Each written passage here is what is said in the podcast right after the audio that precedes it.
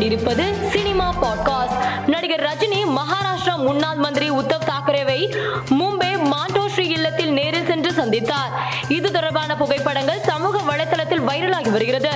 இருவரின் திடீர் சந்திப்பிற்கான காரணம் என்ன என்று ரசிகர்கள் கமெண்ட் செய்து வருகின்றனர்.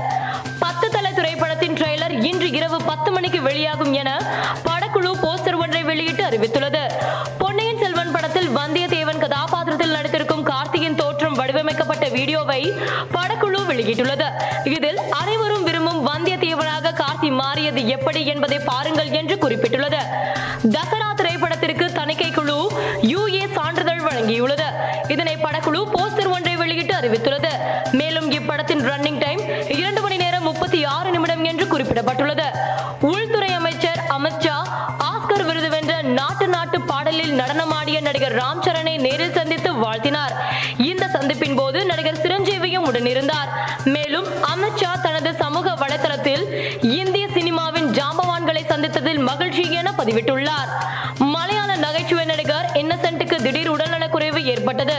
அவர் கொச்சியில் இருக்கும் மருத்துவமனையில் அனுமதிக்கப்பட்டார். அவருக்கு புற்றுநோய் அறிகுறி இருப்பதாக மருத்துவர்கள் தெரிவித்துள்ளனர். இவர் நோயின் தீவிரத்தால் தற்போது செயற்கை படுகிறது மேலும் செய்திகளை